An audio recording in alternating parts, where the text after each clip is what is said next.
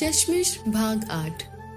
लंका से वापस आकर मैं चश्मिश के ख्यालों में खोए खोए न जाने कब अपने गाँव की मीठी यादों में खो गया। मुझे पता ही नहीं चला। मिश्राई नम्मा की बिटिया के साथ अपने बिताए बचपन की यादों में इतना डूबा कि नींद आ गई। आज की नींद बहुत सुकून देने वाली थी, क्योंकि मैंने चश्मिश के साथ अच्छा खासा समय बिताया था, जिसकी खुशी को शब्दों में बयां कर पाना बहुत ही मुश्किल है। सुबह हुई। मैं उठा। चेहरे पर आज बहुत खुशी थी।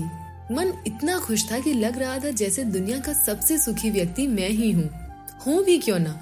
गाँव से जब शहर आया, वो भी बनारस जैसा शहर, जिसके बारे में बस सुना था, किताबों में पढ़ा था, आज करीब से देख रहा था।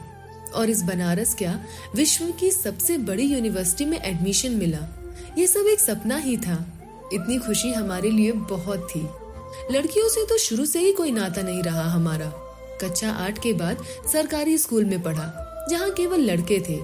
यहाँ जब विश्वविद्यालय में आया तो यहाँ भी बीए में केवल लड़के, पर अफसोस नहीं था।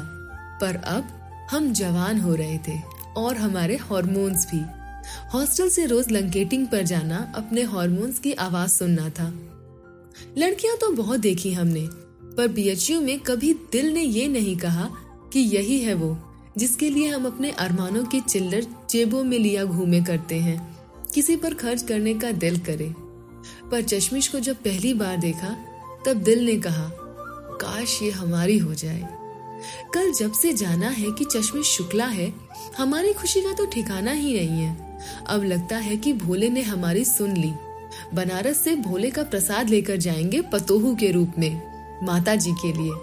तभी अचानक से हमें ख्याल आया, क्यों ना चश्मिश को फेसबुक पर खोजे? हमने भी नाम डाला, अनामिका शुक्ला, और सर्च किया, पर बहुत सी लड़कियाँ मिली। हम थोड़ा दुखी हुए। फिर अचानक से ध्यान आया, क्यों ना अनामिका शुक्ला बीएचयू डालकर देखें।